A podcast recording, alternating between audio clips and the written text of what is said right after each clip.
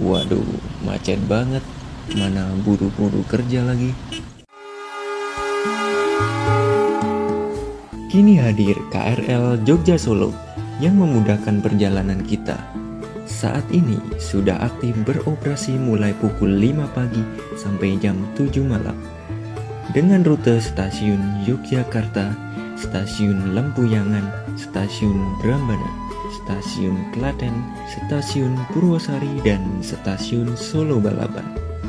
Cukup dengan Rp8.000, Anda sudah bisa menikmati pengalaman perjalanan tanpa gangguan macet dan hujan.